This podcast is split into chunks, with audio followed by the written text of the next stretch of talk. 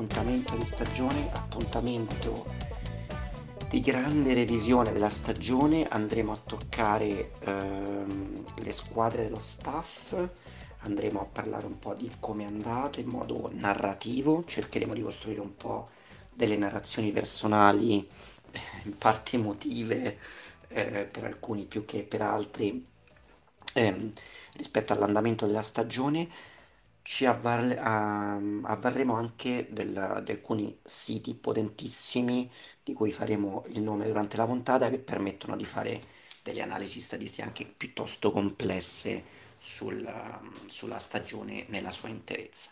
Con me fino alla fine, quest'ultima puntata, Ignazio e Antonio a interagire. Ciao ragazzi, ben arrivati. Ciao, Ciao Fra, buonasera a tutti. Vedo in sottofondo ospite il- l'affezionatissimo Gian che quando vuole può, oltre ad ascoltarci, cercare di interagire come hai fatto in passato, sei sempre benvenuto, bentornato al bar. E, e il nostro Andrea dello staff, analista eh, raffinatissimo che avete potuto apprezzare nel, nel corso di tutta la stagione per articoli anche di veramente grande profondità sugli aspetti tattico-tecnici e tattici delle varie squadre della Premier. C'è già, peraltro, per i veri malati come noi, lo possiamo dire in questi termini, c'è già un caldo caldo, un, un resoconto sulle neopromosse per l'anno prossimo. Quindi, insomma, ehm, eh, il business non si ferma mai, in questo caso il business del nostro Andrea, che ringraziamo tanto, approfitto sia per questo contributo che per tutta la stagione. Allora chiedo scusa a chi ci ascolta della- per la mia voce, eh, che non è esattamente dolcissima questa sera, ma con l'aiuto di Antonio e Ignazio andremo molto a... sexy. molto sexy, diciamo un sexy FPL Italia, Ehm, andremo a compensare col vostro aiuto. Allora, dicevamo, analisi, revisione della stagione dal punto di vista emotivo. Io farei una piccola overview. Eh, parto volentieri dalla mia formazione, poi solleciterò Ignazio, invece solleciterò Antonio, nel senso una narrazione molto generica, Anto, e, mm, e poi Ignazio che ci dirà un po' della sua, ma anche Ignazio oggi ha avuto tempo di analizzare un po' eh, l'andamento eh, della stagione dei, dei nostri colleghi, di Nico e di Andrea. E, mm, e se non erro, forse anche dello stesso Gian abbiamo abbiamo degli spunti. Allora, eh, brevemente racconto la storia della mia stagione. Stagione nel complesso, ehm, che devo dire recuperata sul finale, nel mio caso, eh, quali piazzamento finale 289.000, non lo posso considerare un successo, ma la mia stagione aveva preso una, una piega veramente brutta, come raccontato più volte nel bar, e mm, molte frecce verdi sul finale che quantomeno mi hanno lasciato un sapore un po' meno amaro eh, appunto sulla stagione nel suo complesso. Chiavi di lettura della mia stagione. Allora, il prima, la prima assoluta e che anche per, voglio cercare di portare, diciamo, tra le cose imparate per l'anno prossimo è ehm, cercare di andare controcorrente, cercare di non farsi influenzare. Eh, FPL è un gioco che ehm, si vince o comunque si performa bene grazie a punti pesanti di attaccanti, di centrocampisti, sì, e anche performance da- di difensori offensivi, ma diciamo l'essere offensivi è una caratteristica fondamentale. Io confesso di aver tradito questo primo comandamento all'inizio dell'anno per accodarmi al movimento rumorosissimo del Big at the Back che c'è stato sulla twittosfera e poi in generale in qualunque blog e, e creatore di contenuti FPL. Quindi si è partiti più o meno tutti con un Trent, un Robertson, James andava molto forte, Perisic che io ho preso nelle prime giornate, devo dire, era un grande nome e poi c'erano eh, un paio di alternative eh, in Casa City, Cancelo era quello che andava per la maggiore. Io ho ceduto a questa- a questo trend perché mi ha fatto paura non andare pick back e come tutti gli altri, devo dire, l'ho pagato. Poi nelle mie scelte sono stato forse anche un po' più ehm, avventato di altri, però ecco, perché ad esempio io non- non- per cercare di differenziarmi all'interno del Big and the Back sono andato su Robertson ed è stato un fallimento totale. Altra chiave di lettura, che probabilmente eh, per la mia stagione, che però potrebbe accomunare molti altri, è il tempismo. Ehm, io ho due giocatori chiave ehm, che ho ehm, odiato, poi riamato, poi riodiato, e sono Rashford e Saka. Rashford e Saka io li ho avuti in buoni momenti, ma li ho avuti anche in pessimi momenti. Ehm, di Rashford in particolare non posso che non essermi legata al dito, come diciamo, eh, come si dice in questi casi, la, la sua performance in sta- stagione. Io comincio con Rashford in Game Week 1 eh, dunque, scusate, voglio dire innanzitutto che Rashford è- usciva a 6 e mezzo e io fu uno di quei nomi che subito mi colpì perché un giocatore fortissimo in una posizione, è un attaccante, quindi sembrava incredibile. Ehm, quindi attirò la mia attenzione e peraltro schierato a centrocampo. Io l'ho presi subito e lui mi regalò una prestazione da 2 e una prestazione da 1 con il Brighton e il Brentford. Siccome stavo già nelle milionesime posizioni e mi sono spaventato, altro errore, l'ho cambiato in Game Week 3 dove lui ha sfornato immediatamente 10 punti.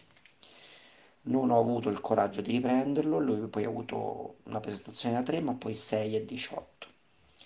Lo sono andato a riprendere più tardi quando ho fatto una striscia di 1-2-1-3-3. Quindi fondamentalmente Rashford mi ha ucciso nelle prime giornate. Poi ehm, dopo la, wild, la prima wildcard giocata, eh, l'ho ripreso, insomma, l'ho ripreso e poi da quel momento non, diciamo, sono stato in linea con i top. Nel caso di Saka, eh, tendenza inversa. Innanzitutto non sono stato bravo a switcharlo per un Odegaard, un Martinelli, ehm, quando era il momento. L'ho tenuto perché comunque mi dava qualche punto, quindi anche un po', mh, sai, era difficile mollarlo, aveva fatto 5, 5, 7 nelle prime giornate, eh, non nelle prime, la quarta, quinta, sesta per, per l'esattezza. Poi ha fatto una bella performance in decima, però poi ecco, diciamo non faceva numeri pesanti come Martinelli, che invece io ho perso all'inizio e ho dovuto recuperare dopo. In attacco, ehm, altro rimpianto grandissimo, ho avuto Haaland come tutti per buona parte della stagione, ma non immediatamente, perché mi ha eh, scottato dalle stagioni precedenti eh, e dal famoso trend filone dei giocatori eh, della Bundes che arrivano in Premier e che falliscono o fanno male. Peraltro, per lo- per farvi capire quanto ero rimasto scottato personalmente, io fui uno di quelli che prese Werner quando arrivò al Chelsea. Il resto è storia, potete immaginare. Ehm, per il resto, eh, vabbè, insomma, queste- quindi questa la, diciamo, la narrazione emotiva. Mi sono allineato su una questione template, eh, da metà stagione, cercando di variare un po'. Sono riuscito nella- nelle ultime 10 giornate a inanellare una serie di acquisti azzeccati, devo dire. McAllister, Eze, anche Wilson, capitano nella sua doppietta verso il finale, quindi mi hanno reso un finale di stagione un po' più sorridente. Nel complesso, eh, parecchi rimpianti, perché non sono riuscito a trovare un bilancio buono tra template, innovazione rischio. Ho propeso troppo per il rischio e l'ho pagata. Ehm, sto pensando, sì, questo in sostanza, eh, le- le- diciamo la mia narrazione emotiva, diciamo di pancia. Anto, la tua come potrebbe suonare? Sì, Fra, io ti dico subito scusa, ma mi hai fatto ridere un po' con, con Rashford, nel senso che Fantoziano, fantastiano, davvero. No, davvero fantastiano. Lì, lì tu l'hai mollato alla, alla Game Week 3, già hai detto no, mi ha rotto le... Sì, io l'ho Gli hai dato solo due Week 3. giornate. Gli ho Mm, dato due giornate solo due giornate, perché ok. sono stato, ehm, fatemi confermare, Sì, Sì, sì. Ehm, peraltro se vi dico che ho portato dentro, no, meglio che non ve lo dico. No, dai, dicelo adesso, dicelo. vabbè, andiamo avanti, dai. Parliamo della Però sì, poi ti aveva comunque, aveva anche un senso, nel senso mollarlo alla- contro il Liverpool perché chiaramente diceva il Liverpool, eh, insomma, era partito forte. E a proposito del Liverpool, io penso di aver perso la mia stagione. a- Ah, tra parentesi, ho fatto, penso, peggio di tutti quelli dello staff. Sono arrivato, credo, sul bordo dei 400k, top 400k, ok, quindi 376k, e, mm, facendo un crollo sostanzialmente verticale nell'ultima parte della stagione, dopo la Game Week 33 dove ho fatto, ho fatto un Game Week rent di 10 milioni, eh, crollando dal 150esimo, 150 millesimo posto, 160 millesimo posto fino al 320 millesimo e da, da lì ho preso, ho Ma, preso una serie di hit. ma c'è stato un, un motivo particolare per quella performance? O Tra cui magari hai dimenticato una formazione o No, no, no, mi sono proprio mi sono sbagliato un impegnato capitano? e ho messo, ho messo Salah capitano. Ho messo Salah capitano nel momento, ne- nella giornata in cui il, eh, il buon Holland ha fatto, penso, una tripletta o due, due gol, un gol e due, assi- e due assist, facendo Mm, 14 punti e Salah ha fatto due punti. Quindi lì sono, diciamo, ballati 10 punti di differenza che però, diciamo, hanno fatto anche, ehm, hanno, hanno anche dato il là al tentativo di recuperare e alla eh, una serie di hit che ho preso nelle giornate successive. Ho preso subito un meno 8 la giornata successiva, sbagliando, eh, sbagliando i cavalli su cui puntare, poi da lì sono arrivate solo frecce rosse e ho chiuso sostanzialmente non riuscendo a recuperare più quei, eh, quei diciamo, 20 punti che mi avrebbero eh, potuto portare forse, a- non- se non a ridosso dei, eh, dei, dei 100k, comunque be- ben all'interno dei, dei 200-250k, ecco. Ehm, però, eh, eh, tornando indietro, io penso di aver perso la mia stagione il 30 luglio 2022 eh, durante la partita di Community Shield eh, tra City Ah, e Liverpool. Perché dico questo? Perché ho visto la partita e sostanzialmente il mio dubbio era se prendere De Bruyne e, eh, e Darwin oppure prendere Haaland e un altro centrocampista. E, ho visto la partita di Darwin che è entrato dopo, ha fatto penso un gol, è stato molto attivo. Ho visto la partita di Haaland eh, che ha sbagliato diversi gol sotto porta e bravo. complice, eh, complice anche questi, diciamo, dubbi che eh, tu stesso avevi, Francesco, no? Sul- sulla tenuta fisica di Haaland e su essere un po'... Sì, e sulla... Guarda, io ero combattuto in- da queste due chiavi di lettura. La- la- quella sciocca, se volete, che è quella appunto il giocatore poco scientifica, il Sì, giocatore che viene dalla Bundes soffre, cioè abbiamo Jadon Sancho recente, cioè abbiamo Werner che a me mi ha ucciso, eh, soffre e tutto, ma ok, e ce ne sono diversi altri. Dall'altra parte io ho questa idea fissa, il City è una macchina di gioco, di dominio del gioco, ok? Al City è mancato nei momenti chiave un, un attaccante di peso, per così dire. Però allo stesso tempo noi sappiamo che Guardiola non è uno che ha mai giocato con il centralone pe- pesante, come appunto Haaland è, che è piuttosto anche grezzo nei movimenti, se lo vedi. Tuttavia l'hanno preso apposta, ci hanno speso un sacco di soldi, vorranno investire su, su quel tipo, no?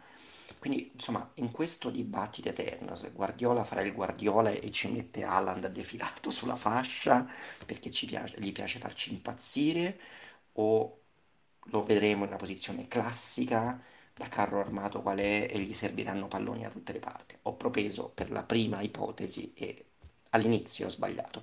Su Holland devo dire sono riuscito a rimediare abbastanza in corsa. Mi ero lasciato, sono partito con Kane e da subito mi ero lasciato aperto l'ipotesi di prendere Holland nel caso fosse stato un errore, perché c'era molta hype. Scusami l'interruzione.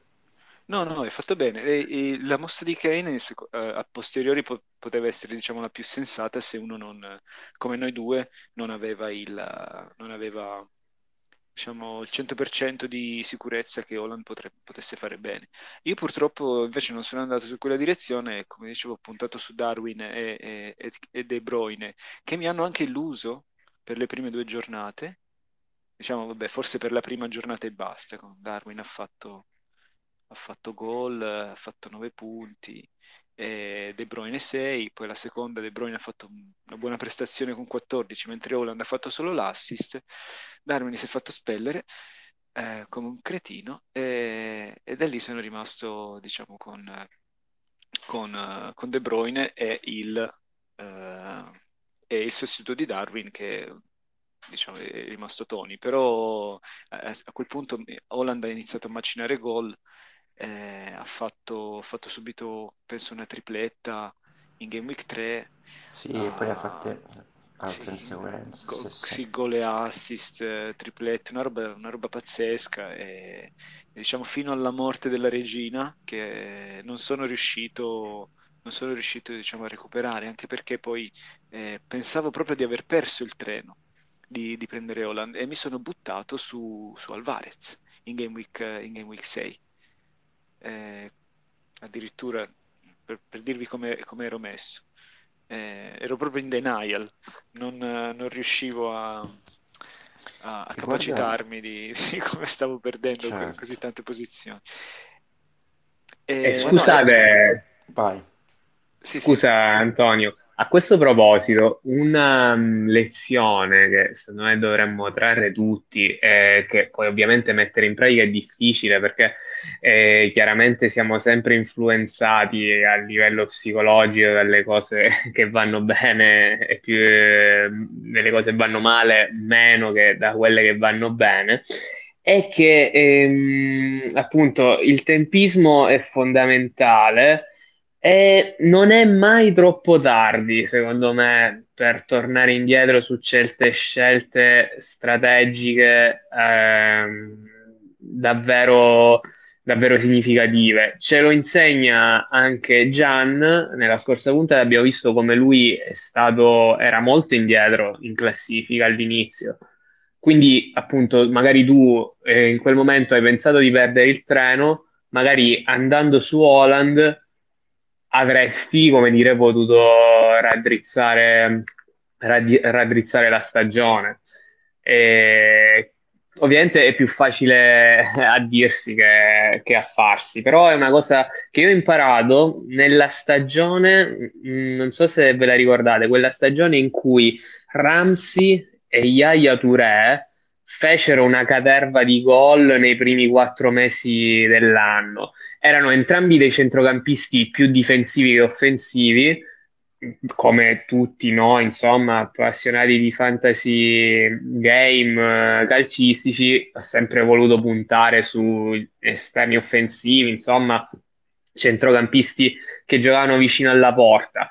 E, e ho rinunciato ad averli fino praticamente, eh, appunto, fino per 3-4 mesi, ricordo fino alla, al periodo natalizio.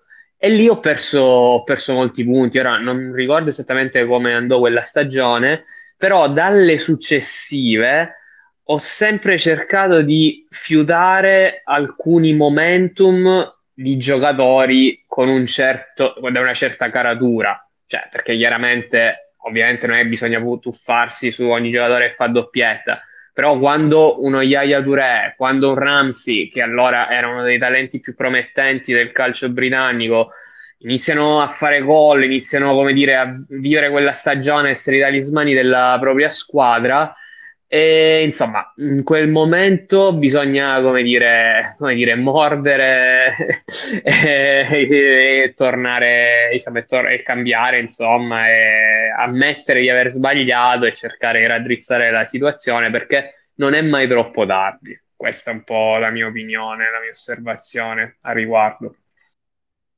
Ah, sono d'accordissimo e secondo me è stato sempre uno dei miei punti deboli questo di uh, pensare troppo uh, o da- forse dare troppa fiducia a dei giocatori. E, ehm, e ti devo dire, qualche volta ha lavorato uh, a mio favore. Per esempio, più, più in là in questa stagione um, ho deciso, nel momento in cui, in quella striscia in cui Martinelli aveva, eh, diciamo, smesso di segnare, ho deciso comunque di tenerlo, eh, perché comunque non mi andava di... Eh, diciamo, perdere valore sul giocatore, sì, però visto che era molto, molto poco costoso, cioè un problema relativo, però ero, avevo proprio paura che una volta venduto mi avrebbe sfoderato la tripletta. E io sono in questo senso un manager conservativo, ma secondo me anche troppo conservativo. Ed è il motivo per cui non ho, per esempio, non prendo molte hit, ehm, tranne diciamo quando ormai la stagione è finita e bisogna attaccare, mentre forse, anzi sicuramente, come dicevi tu Ignazio all'inizio, eh, il, il, la capacità di riconoscere eh, gli errori anche agire aggressivamente, anche prendendo delle hit a inizio stagione per, per correggere eh, in corsa è, è fondamentale. In e anche non perdere troppo valore, troppo valore come, esatto, come detto da Gian, anche, ed è una strategia insomma che ho sempre adottato pure io. Esatto, esatto. Quindi sì, un- due, un- due lezioni, diciamo, della mia, mia stagione possono essere eh, non aver paura di prendere hit per, per correggere, diciamo, gli errori a inizio stagione e eh, anche per, eh, per non perdere valore, rincorrere almeno eh, i eh, rialzi di prezzo durante soprattutto la prima parte della stagione, prima della prima wild card, direi. Ehm, in realtà poi la mia stagione, dopo aver preso Holland in Game Week 7, eh, ho inanellato delle prestazioni anche decenti fino ad arrivare alla Game Week, diciamo al, al giro di Boa, eh, in Game Week 19, eh, forse la 19 era la, quella prima della pausa natalizia o la 18, comunque ero lì intorno ai top 400k, che insomma non è malissimo per essere a metà stagione, c'era comunque tutto il tempo per recuperare. Il, in, la strategia di wildcard e di triplo capitano e di bench boost sono state abbastanza uh, template, insomma un po' quelle che abbiamo fatto, uh, le scelte che abbiamo fatto un po' tutti. Dal punto di vista della, um, dell'ultima parte della stagione, secondo me, a parte la scelta di capitano che mi ha ucciso in Game Week 33, eh, è stata quella di non puntare su, uh, su Watkins quando aveva avuto quel, quel filotto di, di, partite e uh, di puntare sul giocatore del Crystal Palace sbagliato eh, anche lì nel, nel, finale di stagione. Quindi ho puntato uh, in particolare su Ianacio e Olise. Ianacio si è fatto male praticamente subito subito dopo che l'ho preso, Olise è, invece di Eze ha, fatto, ha fatto prestazioni parecchio brutte. Ecco. Lì probabilmente mi è mancata l'analisi dei, dei numeri ecco, su, su, sul giocatore del Crystal Palace migliore. E, ehm, e su Ianacio non so se imputarla completamente alla sfortuna, perché poi, non so se vi ricordate, la, la partita in cui si fece male eh, fu fondamentale nella... Eh, si fece male proprio nell'azione del gol in cui fece l'assist, eh, di, l'assist dell'assist, ecco. Eh, però portò a casa soltanto due punti. Ehm, sì, chiaramente sapete, queste cose rimangono impresse perché tu magari poi guardi la partita e dici, ah, però se eh, non si fosse fatto, era, era, molto attivo come giocatore, se non si fosse fatto male magari era proprio Leeds Leicester mi pare. E se non si fosse fatto male avrebbe potuto insomma, continuare a giocare, sarebbe stato un bel differential, però insomma alla fine eh, forse que- queste cose si... Eh, questi coin flip si, si riequilibrano alla, eh, alla, fine della stagione. Il, il, l'errore, l'errore di, eh, strategico che ho fatto è nel momento in cui Watkins stava veramente salendo di effective ownership, eh, puntare su Ianacho, un giocatore completamente fuori dalla, eh, con, con effective ownership molto bassa e contemporaneamente prendere dei rischi sul, sul capitano, mettendo sola, Salah invece di Holland, è stato effettivamente un errore, un errore strategico che, eh, che, che, non si può fare nel momento in cui, che secondo me ha, ha, ha, ha implicato un livello di rischio troppo alto, anche per qualcuno che, per, sicuramente per qualcuno che era nella mia posizione e comunque stava cercando di rientrare nella top 100k, eh, dalla top 160k, che non è troppo un grosso salto, ecco.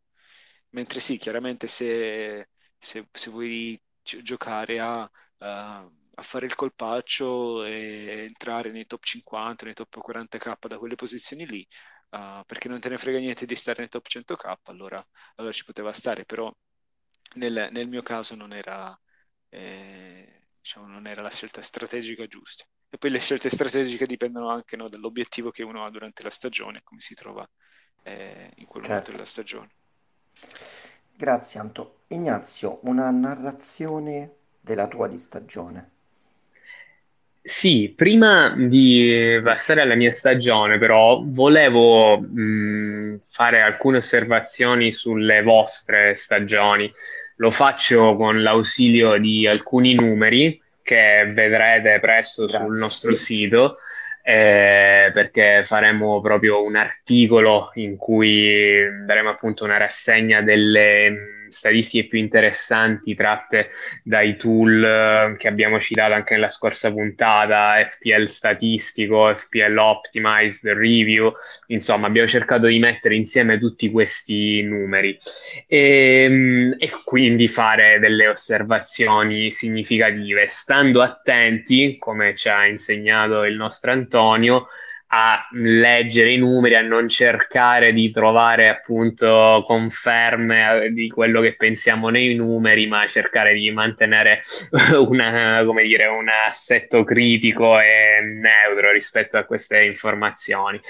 Per quanto riguarda te, Fra, mh, mm, volevo, volevo, dirti, sempre mh, mm, mi piace ultimamente sottolineare sempre quell'aspetto psicologico del FPL io vedo che sei rimasto scottato col big head back e un po' come Antonio con Holland, insomma, all'inizio, poi nel, al, nel finale di stagione non hai più voluto sentire di avere dei difensori premium. Tant'è che ehm, Alexander, Alexander Arnold che dopo il um, cambio di ruolo è tornato insomma a essere quell'asset eh, micidiale dal punto di vista FPL, è stato uno dei giocatori che ti ha punito di più. È questa la ragione?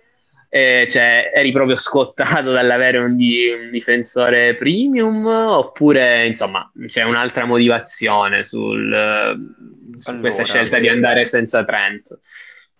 Eh, eh, allora, devo dire, insomma, in nessun modo eh, va giustificato di per sé. Devo dire che anche per motivi di carattere personale, il finale di stagione, e, e- scusa, per motivi di carattere personale e per il fatto che ho visto sfumare relativamente presto i miei obiettivi di stagione, li ho dovuti prima ridimensionare velocemente, anche in virtù del grande numero di giocatori di quest'anno e poi anche quelli ridimensionati li ho visti sfumare abbastanza presto. Diciamo che ho provato una serie di mosse più aggressive nel centrocampo attacco che tutto sommato hanno funzionato perché ho beccato appunto i McAllister presto, ho beccato gli Eze, ho beccato i Wilson, quindi devo dire bene. Alla ricerca di questi eh, giocatori pesanti, che potessero fare punti pesanti, eh, diciamo, ho, ten- ho teso a escludere ehm, tutti i difensori big. Poi il Liverpool, ho pensato anche eh, erroneamente, oggi sappiamo, ho pensato che il Liverpool comunque continuava imperterrito a prendere gol. Il cambio di ruolo di Trent per motivi personali non l'ho captato io, eh, cioè personale significa di distrazione, ehm, non l'ho captato in tempo quando l'ho visto poi io avevo anche pro- problemi di budget perché il, eh, il valore della mia rosa si è attestato su qualcosa poco superiore al 100 iniziale, quindi insomma ho, ho- ho provato ad andare sui ruoli pesanti, quindi non so se ti ho risposto completamente, non c'era diciamo una volontà proprio esplicita di, di rifiuto dei big, però pensavo che con Trippier solidissimo e un altro paio che mi potessero dare qualche clean sheet eh, fossero sufficienti per caricare il budget limitato che avevo sul centrocampo attacco. Ecco, Trippier è interessante perché da un certo momento in avanti effettivamente abbandonare il difensore del Newcastle a- avrebbe portato chiunque a guadagnare tanto in termini di rank perché la seconda parte di stagione è stata decisamente sotto, vuoi per una normale questione di legge dei grandi numeri, insomma. Altra um, osservazione, ehm, ti volevo chiedere, ehm, hai parlato di queste, pu- di queste scommesse a centrocampo che hanno funzionato, appunto Eze, ricordiamo il vostro eh, ormai leggendario podcast fatto insieme a Nico in cui avete analizzato il Crystal Palace, e, insomma, diciamo che ci hai visto, ci hai visto lungo e veramente ha svoltato in positivo, insomma, la, la tua stagione. Ecco, McAllister, mi chiedevo, Gross l'hai avuto alla fine della stagione? Perché è stato un mio rimpianto prendere Gross, non prendere Gross e eh, andare sul più eh, diciamo rinomato McAllister perché aveva avuto il tedesco all'inizio della stagione e mi aveva dato un po' di punti interessanti. E ci avevo pensato di tornare su di lui ma mi sono un po' arreso al, al template No, guarda, in realtà tu hai scoperchiato il nome che non volevo fare prima, il nome della vergogna, il nome del cambio per Rashford. Io ho presi Pascal Grossi in Game Week 3, per la 3 e la 4 mi ha dato buoni risultati perché fece tipo 6 Eh, infatti, punti. io l'ho avuto in quel momento, però ecco, io l'ho avuto in quel momento e dopo l'ho subito trasferito. Ecco, io il tempismo. Tenuto, esatto, io l'ho tenuto ancora un Prendi po'. i punti e scappa. Eh.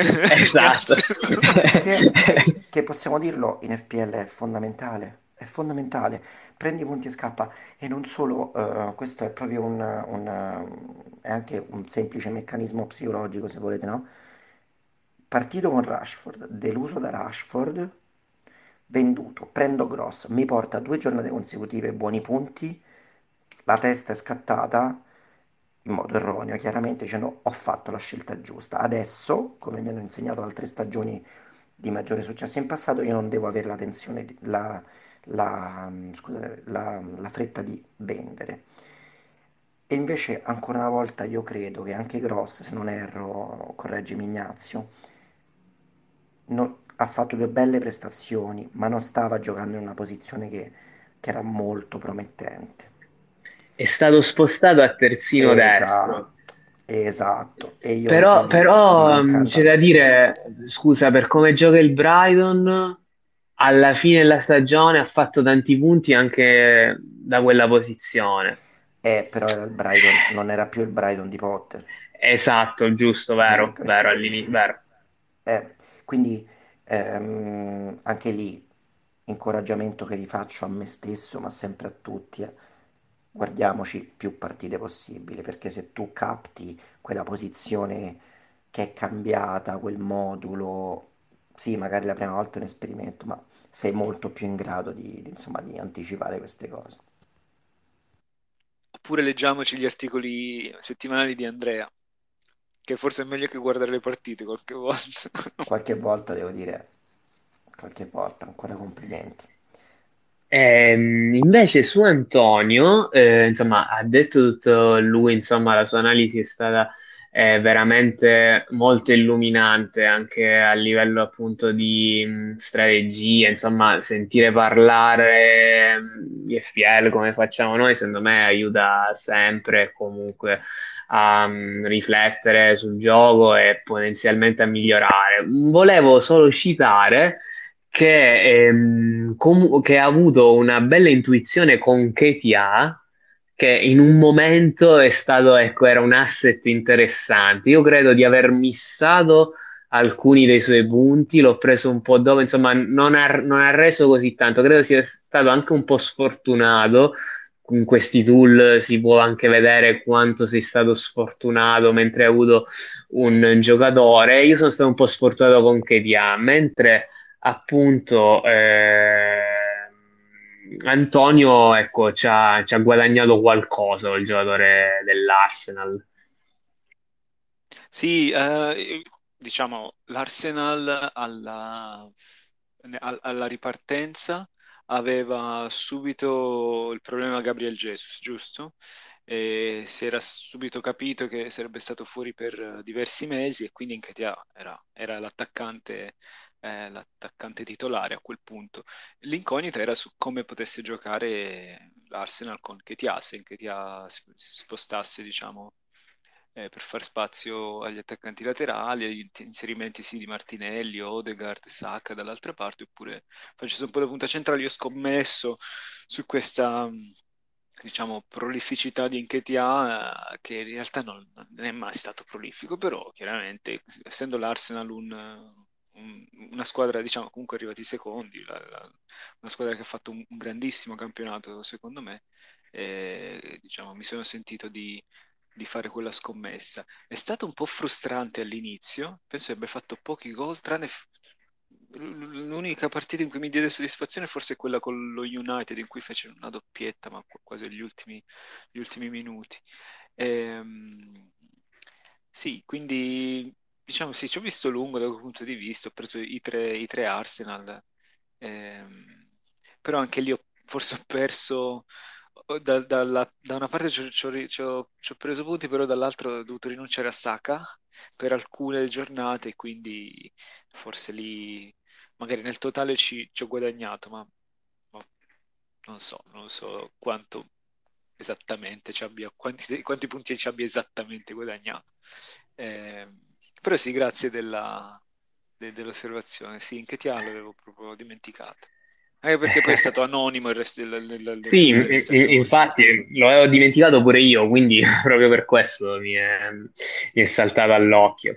E, bene, invece, per venire alla, alla, domanda di Fra, insomma, per parlare anch'io della, della mia stagione. Ora, chiaramente non mi posso lamentare perché in un modo o nell'altro anche quest'anno, insomma, sono riuscito a non peggiorare il mio peggiore rank, che così è un po' quello che mi caratterizza, ecco, De- devo dire, devo dire in questo gioco, perché non ho tutte le top 10k che c'è ad esempio Walter, e non, sono, non ho mai avuto un risultato brillante come quello di Gianno, anche lo stesso Andrea è arrivato in top 600, insomma io mi sono sempre fermato un po' dopo, però ecco, non, non ho mai avuto una brutta stagione, eh. Chiaramente accadrà prima o poi, però insomma finora, finora non è successo. Quindi, Cerchiamo di diciamo... ritardare questo momento il più possibile, giusto? è, è il tuo eh. obiettivo in FPL ormai.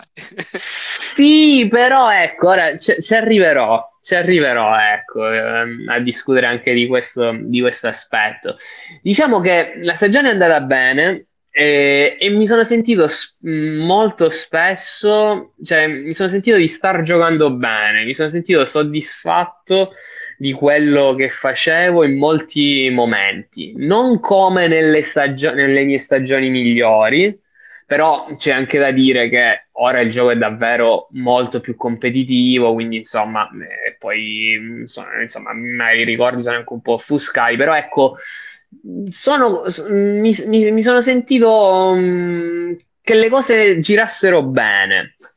Tuttavia, devo eh, confessarvi che lascio insomma questa stagione un po' con l'amaro in bocca, nonostante tutto, perché se c'è un'altra cosa che mi caratterizza, devo dire, come ho detto, non ho tutte le top 10K, ad esempio, che c'ha Walter, perché io spesso sono rimasto lì alla porta di questa soglia un po' che diciamo, mh, alla quale tutti in qualche modo aneliamo. E, ehm, io ho tipo un, due, posi, due arrivi in, uh, proprio in top 11k o 10.000 rotti e questa volta sono finito uh, intorno alla 12.000esima posizione.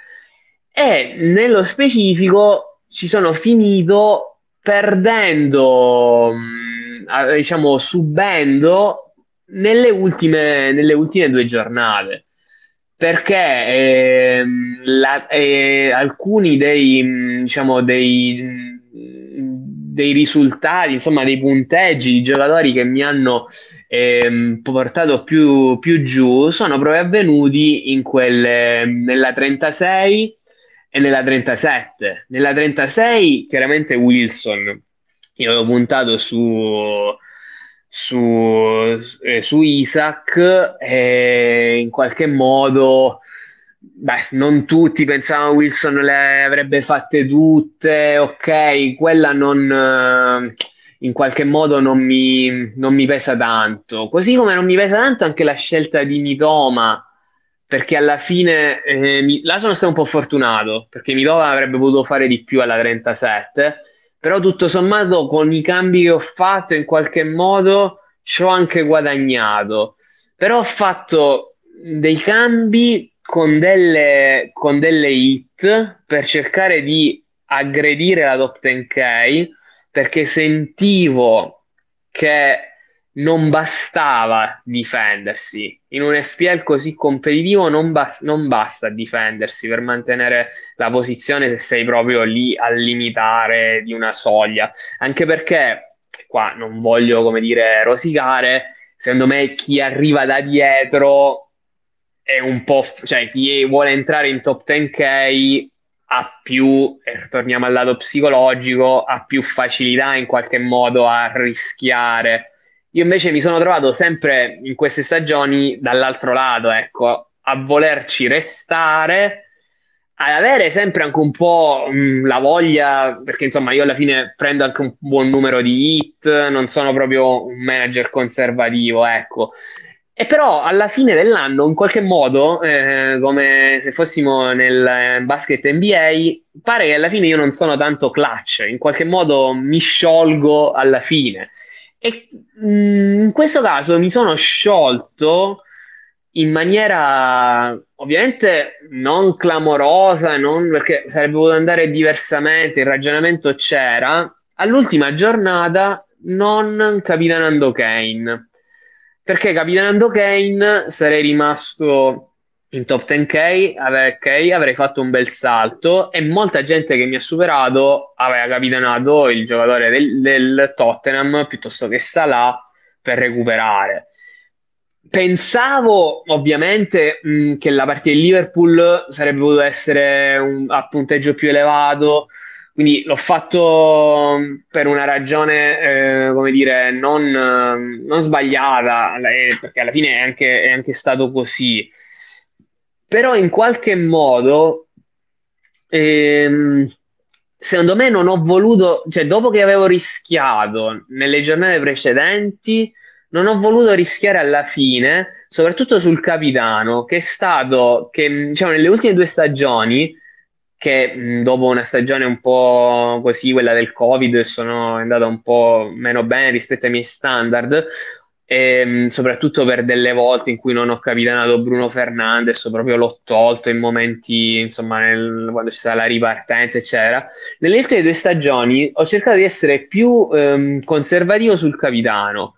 Io sono stato uno che ha capitanato ben 23 volte Holland, forse sono stato quello che l'ha capitanato di più eh, più volte, 22 insieme a, a Donato Di Cicco, sono, eh, no, e Daniele Iachemet l'ha capitanato 23 volte, sono stato quello che l'ha capitanato più volte. Quindi non ho mh, scommesso troppo sulla capitananza, cosa che invece fa Andrea. Andrea, mh, poi vedremo da questi numeri, ha forse rischiato troppo la scelta del capitano è vero che in media le percentuali di scelta del capitano, come detto altre volte, sono tutte lì, però la sua è un po' più bassa. E, però ecco, anche qui, quello che ce l'ha più bassa di tutti, almeno per quanto riguarda eh, il maggiore punteggio, no, però anche insomma come, come scelta è, è Gianluca, che è arrivato primo, quindi così, come detto l'altra volta, veramente il capitano non è tutto. Però ecco, nell'ultima giornata non capitanare Kane Ehm, cioè, mi è mancato, mi è mancato quel coraggio, non sono stato appunto. Mi è venuto il braccino in un certo senso. Sono voluto andare sul sicuro con Salah, è stato quello più capitanato. Ed è una cosa che ho visto più volte, mi è capitata più volte in questi anni. Quindi, come dire, ok, è andata bene, però resto un po' con, con l'amaro in bocca. Ora sì, mi potete dire, eh, ma sei arrivato comunque 12k, eccetera. Però chiaramente poi, come hai detto tu, gli obiettivi si modificano in base al mm, posto in cui sei e devo dire che questa cosa, ecco, vorrei riuscire a migliorarla, ecco. Certo. Quindi diciamo per la zampata finale, se capisco bene, ti manca, ecco, diciamo ti è mancato quel, mm, quel coraggio di uscire un po' dal, non diciamolo template, però da, da una certa sicurezza per bloccare il risultato. Domanda, ma tu credi che questo questa zampata finale, diciamo, ti è mancata proprio nelle ultime giornate, anche in passato, o è più una cosa di questa stagione? Sì, sì, sì, io credo, non ho questi dati, ecco, però credo che Sì, a eh, naso, a ho, naso. Ho più frecce rosse nell'ultima giornata che frecce verdi. Ripeto, forse perché vado se- mi trovo sempre Mario un po' avanti e quindi c'è un po' quella- quell'istinto conservativo e, e quindi la conseguenza è questa. Mm, però, capito, in, tutte- in tutti gli altri momenti non sono un, cioè non sono, non sono così, mm, così appunto uno che gioca così tanto safe. Per questo ti dico che mi manca quel coraggio alla fine, comunque quella cosa di e cercare di mantenere quell'attitudine all'ultimo momento. Ecco, questa è un po' la riflessione che, che faccio. Chiaro. Peraltro tu hai nominato il nostro eh, leader di Lega FPL Italia, ehm, il Gianluca Maffei, a cui facciamo nuovamente i complimenti. 300, scusami, 438 totale, secondo nella Lega di Fantasy Football Fix, uno dei più grossi blog in giro, e 23esimo in quella di Fantasy Football Scout, quindi davvero stagione spaventosa, enorme. Siamo anche orgogliosi di averlo nella nostra Lega, diciamocelo. Campione italiano in tutti i sensi. Poi abbiamo anche visto con Andrea che ha calcolato insomma che il suo è in percentuale forse il risultato migliore o comunque molto vicino eh, a quello di un utente che chissà in qualche modo dovremmo riuscire a rintracciare questo manager che tanti anni fa arrivò tipo ventesimo, una roba, una roba del genere. Sì, 25esimo. Sì, grande, grande Nico. Ciao Nico, buonasera. È dato interessantissimo eh, che vuole, non solo non vuole ne nulla al nostro Gianluca, ma anzi ulteriormente complimentarlo e dare ancora più forza e speranza agli altri, è che in generale in eh, sette stagioni precedenti il piazzamento medio era intorno a 130.000, 170.000, insomma piazzamenti buoni, eh, ma non di top elite, mentre quest'anno è veramente un grandissimo salto, ancora complimenti, Freccero verdi ovunque, sto vedendo uh, l'history della, della sua giornata, della sua stagione.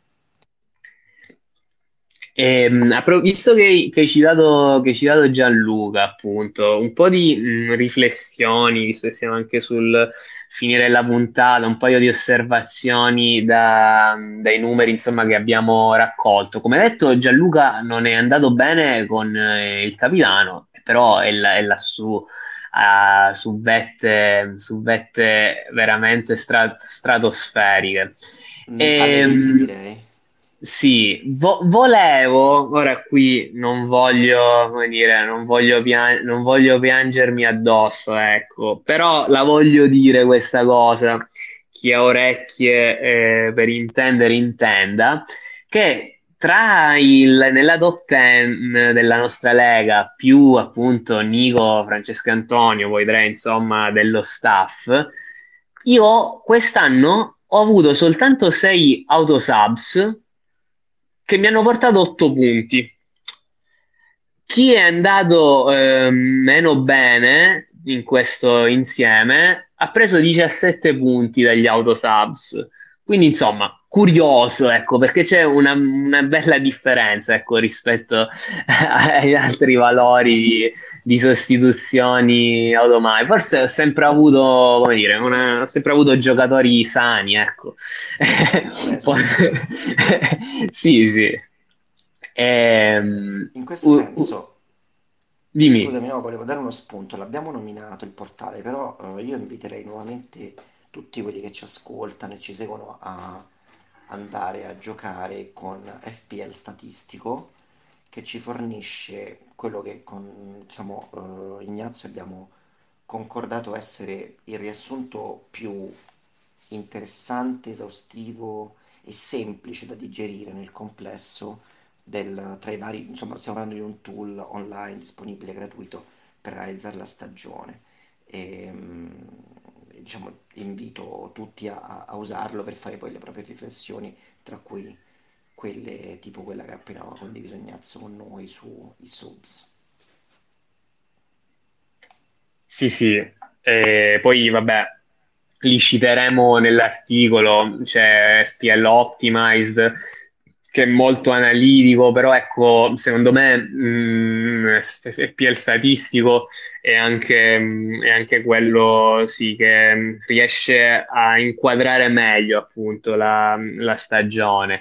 C'è anche FPL Review, una breve citazione su FPL Review che diciamo mette, mette a confronto i risultati della, ottenuti con quelli, diciamo, previsti dai, dai suoi modelli, perché FPL Review eh, ha un algoritmo, insomma, che consiglia i trasferimenti ottimali sulla base di mh, mm, appunto un, un, codice che appunto mette insieme expected goals, uh, valutazioni anche mh, mm, diciamo dei parametri che aggiustano loro, insomma cerca di prevedere eh, i risultati e in base a quelli, in base a quelli che poi si ottengono realmente, ti calcola la varianza. Insomma, possiamo dirla in maniera così. Eh, spero che Antonio non non mi eh, come Sto dire, metta qua però... ah, scherzo scherzo no, no, no.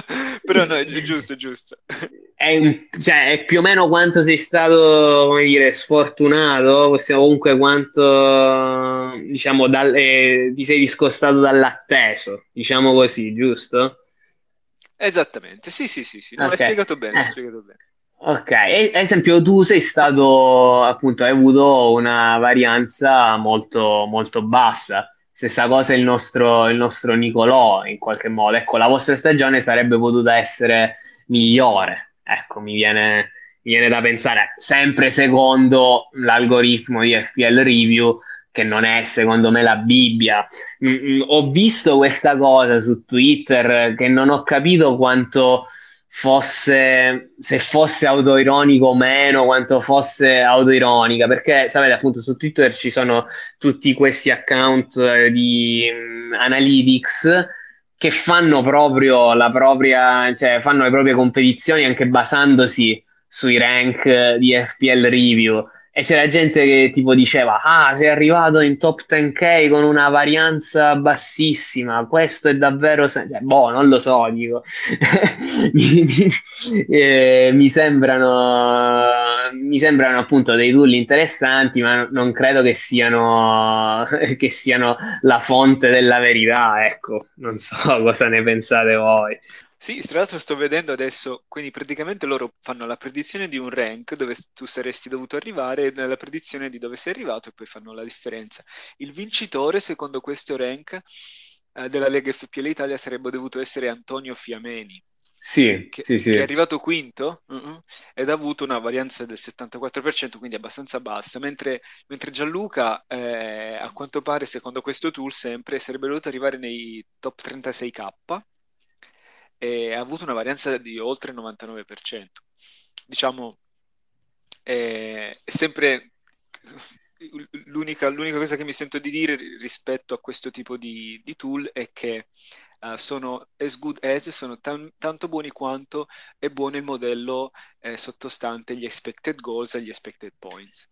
Certo. Eh, quindi a seconda del modello che si usa, eh, mi sento di dire che i risultati potrebbero variare anche, anche, abbastanza. Quindi magari se, non so adesso esattamente come è fatto FPL Review, però se potesse confrontare diversi modelli di expected goals e confrontarli quindi con tanti di, diversi modelli di expected points, potrebbe, eh, potrebbe uscire fuori anche una, una visione un po' più... Eh, un po' più veritiera ecco, del, eh, de, del rank aspettato. Basandoci invece solo sugli XG, insomma, proprio nudi e crudi, Alex J sarebbe in top 3K e il nostro Andrea al secondo posto in top 6K. Poco dopo Antonio e poi ad esempio io, ecco, solo sugli XG sono molto più in basso, ecco. Eh, perché ecco, penso che ecco, gli XG sono proprio il dato nudo e crudo. Poi loro, nei loro due modelli, che uno è tipo free, ci può, può accedere chiunque si registri sul sito, mentre quello massivo, che in, come dire, calcolerà molti più dati, è una feature premium. Eh, e sulla base appunto di questi mm, ulteriori parametri, dal dato nudo e crudo creano i loro modelli. Ecco, boh, se, se magari ci daremo un'occhiata l'anno prossimo. E, ehm, per concludere, se non avete altre domande, insomma, anche appunto su, eh, su questi numeri o sulle no, nostre stagioni. Volevo eh, citare alcuni dati che non ho, ehm, che non troverete raccolti in tabella perché non, ehm, insomma, c'erano poche differenze tra, tra, le, tra ciascuno dei, dei, giocatori, insomma, del campione che abbiamo scelto, però interessanti perché confermano un po' eh, l'impressione che abbiamo avuto sin dall'inizio, ossia i punti ottenuti sulla base della posizione e della categoria di prezzo dei giocatori scelti. E, ehm, ormai, eh, ma questo direi che forse da sempre, da quando io gioco al Fantasy Premier League, sappiamo che sono i centrocampisti a, a ottenere più punti, cioè un dato in linea con le altre stagioni.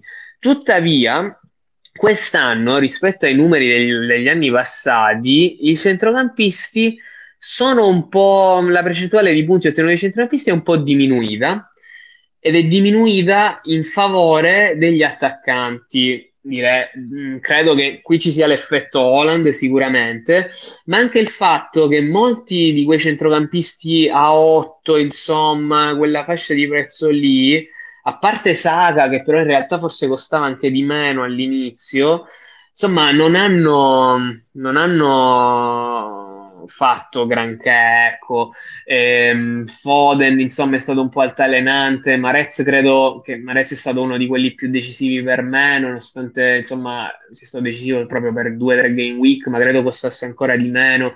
Insomma, abbiamo avuto tutti il Martinelli della situazione, piuttosto che più avanti i centrocampisti del Brighton, e quindi ci siamo buttati tutti su dei degli asset budget lì a centrocampo, mentre ehm, e quindi secondo me eh, questo si, ri, si, rileva anche appunto nel diciamo guardando appunto la scel- i punti ottenuti per la categoria di prezzo. I mid price hanno ottenuto in media in questo campione soltanto il 20% dei punti, i premium il 42% le scelte budget il 37. E questo secondo me è anche una conseguenza del pricing che è stato fatto dall'FPL. Prezzi troppo bassi che hanno permesso di avere più premium, i premium, uh, premium giusti, anche perché non, sono, non c'è stata grande scelta, Holland, Kane, Salah sostanzialmente, e tanti budget anche di squadre importanti, ma pensiamo anche ai difensori dell'Arsenal di White a 4,5, uno dei giocatori che ha fatto Bravo. meglio per, per, Gianluca, White a 4,5, insomma, mm, diciamo che secondo me il pricing andrebbe, andrebbe rivisto, non so come si muoverà però FPL in questo senso. Noto anche che i difensori non hanno fatto gran- una grandissima stagione in generale, solo il 23% dei punti è venuto dalla difesa nelle ultime stagioni, eh, soprattutto con queste aree esterni così offensive, era stato più alto. E, ehm, e, questo si riverbera un po' nel, diciamo, questi valori si riverberano un po' nel, nella strategia di, di prezzo utilizzata nel comporre la rosa. Praticamente la combo più utilizzata è stata la seguente, praticamente quasi tutti, gli unici, eh, ora vi dirò anche chi si è differenziato, però ecco, quasi tutti hanno scelto di puntare su un portiere budget, in difesa sono andati appunto con i trippier, insomma, quindi su eh, giocatori intorno al 5, 5 e mezzo. I centrocampisti più utilizzati erano appunto dei centrocampisti budget, perché i giocatori del Brighton, il Martinelli, e in attacco chiaramente tutti premium.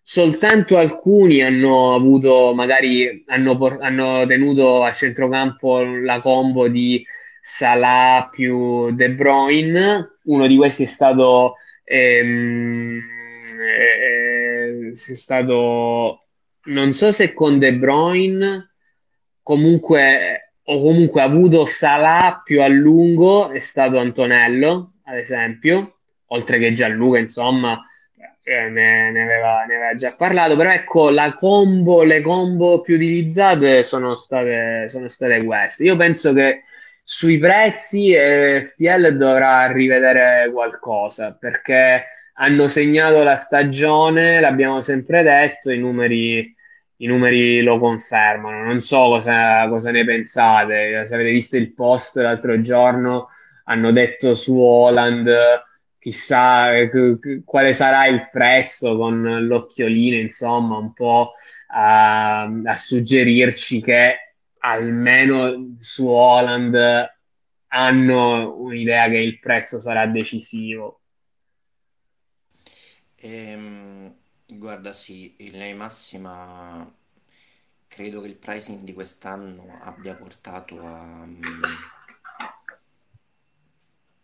abbia portato a alcune, diciamo, um, disfunzioni, è la parola corretta, esagerata, non saprei, però abbia portato a... Um, innanzitutto ha portato, secondo me, ha contribuito a creare questo grosso movimento, il big at the back. Eh, all'inizio sembra eh, controintuitivo, però in realtà tutti questi prezzi alti per i difensori che hanno fatto così bene secondo me hanno anche influenzato moltissimi giocatori nell'andare verso quella soluzione all'inizio, proprio perché lì c'era valore, è stato considerato un pricing enorme per i difensori storicamente intesi, però sono stati portati molti eh, numeri accanto a quel pricing rispetto al fatto ad esempio che TAA di fatto a 6,5 aveva delle prestazioni da attaccante. E, um, su Haaland, certo, si giocherà molto perché come è stato Salah per alcuni anni sarà difficile, è difficile immaginare che, che Haaland non continui sulla striscia di questa spaventosa ownership che ha avuto quest'anno. E, e, poi quello che abbiamo detto più volte, il pricing è stato fatto in modo tale per cui alla fine eh, nessuno ha avuto problemi enormi di budget, no? E, sì, io, io credo che verrà fatto qualcosa. Attendiamo anche con ansia che vengano introdotte regole nuove, l'abbiamo detto eh, più volte, ricordo un intervento molto bello del, nostro affezionatissimo Antonello, credo di inizio stagione proprio di pre-season, in cui lui auspicava mm, eh, che insomma al momento del, diciamo, del, dell'apertura del, del mercato, eh, prima della stagione che non venga resa nota l'ownership eh, diciamo live o comunque corrente dei giocatori perché questo può influenzare molto i numeri. Eh, queste alcune riflessioni. Comunque immagino sì per risponderti Ignazio che sul pricing debba essere fatto qualcosa per renderlo più ehm, come posso dire più efficace per consentire meno template all'inizio secondo me si può fare qualcosa. Sì, la ownership, eh, quella riflessione è molto interessante. E, tra l'altro credo che Gian l'abbia anche postata sotto mh, nel, nel feed Twitter di qualche influencer FPL, se non sbaglio, quindi insomma ci ha fatto, ci ha fatto pubblicità anche in quella sede. Sì, vediamo se magari facciamo partire un movimento di, di opinione per, per, questa cosa che secondo me sarebbe anche facile da implementare. Senso... Guidato da Antonello, insomma. Eh, esatto, esatto. Su, sui prezzi, uh, se ricordo bene, all'inizio della, della stagione uno dei motivi principali che venivano, diciamo, ipotizzati per cui l'FPL eh, le FPL Towers, come, come si dice, avessero modificato i prezzi al ribasso era di attrarre più giocatori e direi che dal, da quel punto di vista eh, rendere il, il, gioco attrattivo per i neofiti che magari vogliono eh, avere tutti i migliori giocatori in squadra, un numero maggiore possibile di, di giocatori eh, famosi ecco, ecco, in squadra. Eh, da quel punto di vista l'attrazione sui, sul numero di nuovi giocatori sembra essere, eh, sembra essere stata diciamo, confermata. Ora sto guardando il numero totale di giocatori, sono ben oltre gli 11 milioni. Eh, quindi se, vola- se, vorranno continuare su questa, su questa traiettoria anche nella nuova stagione, di eh, modificare il gioco nella direzione di attrarre mh, renderlo più appetibile, diciamo, per anche giocatori meno, meno esperti, come eh, al contrario di noi, ecco, non mi aspetto uh, modifiche nel senso di, di rialzo dei prezzi, anzi mi aspetto modifiche che rendano il gioco forse più facile, eh, più, meno challenging, ecco, per, per chi ci si avvicina per la prima volta. Sì, è quello che penso anch'io, eh, però non so, ecco, mm, non so se, se forse, cioè non vor- però ecco, dovremmo, ci rifletteremo nelle prossime settimane. Non vorrei che magari prezzino troppo Holland, che ci sta, io lo farei, senza andare a modificare sotto. Cioè, secondo me in generale ci vorrebbe appunto un livellamento verso l'alto. Non so, perché quel post mi ha suggerito che, che interverranno su Holland in qualche modo, anche se, boh, in generale non vedo, cioè, penso che il loro interesse chiaramente sia quello di rendere il gioco più accessibile. Quindi non so, ecco, vedremo. Eh, credo che secondo me il gioco inizia a luglio tra una settimana forse esce il calendario, quindi insomma c'è una piccola pausa, però sì, tra il calendario, poi post sulle neopromosse di Andrea, insomma avremo di che parlare anche in questo mese di giugno, poi c'è il mercato eh, con i primi colpi, McAllister a Liverpool, eh, insomma, FPL non si ferma e neanche noi, giusto Fra? Allora, il mio microfono si è fermato per un momento, solo per creare un po' di suspense, ma hai ragione, noi non ci fermiamo. Facciamo un saluto simbolico a questa serie, prima serie, primo anno del bar, ma eh, diamo alcuni, diciamo, anticipi caldi per chiudere questa puntata eh, su cosa sta bollendo nel pentolone di FPL Italia. E, mm, allora, innanzitutto abbiamo il nostro analista d'eccezione Andrea che come vi ho detto sta lavorando ehm, e ha già gra- prodotto eh, materiale sulle neopromosse e quindi non ci fermiamo da quel punto di vista, teniamo gli occhi aperti. Um, alcune delle considerazioni statistiche magari che questa sera abbiamo fatto in, in modalità più narrativa le continueremo a fare offline eh, durante l'estate. Dopodiché stiamo uh, da, dal punto di vista del progetto vi ringraziamo tutti, tutti coloro che ci hanno ascoltato in questa stagione del bar e del podcast e che ci hanno seguito sul sito. Ehm, stiamo cercando di ampliare ulteriormente il progetto con ehm, altre eh, soluzioni di contenuti, ovvero stiamo esplorando possibilità eh, di canali video, eh, di dirette, è ancora presto per poter confermare nulla, eh, però cogliamo anche l'occasione, Ignazio, se tu eh, sei d'accordo per, per sollecitare chiunque di voi che ci ascolta, nella nostra piccola ma ehm, fedelissima comunità chiunque di voi fosse interessato a collaborare con noi, aiutarci nel nostro progetto di portare il Fantasy Premier eh, in Italia, è benvenuto e gli chiediamo di contattarci tramite i vari canali social. E, mh, mm, queste alcune delle cose, stiamo continuando a lavorare sul progetto, ci prenderemo un po' di estate per riflettere, per provare a fare cose nuove, cose migliori, ma sicuramente torniamo carichi per il preciso nelle prime analisi e i primi numeri eh, non appena possibile.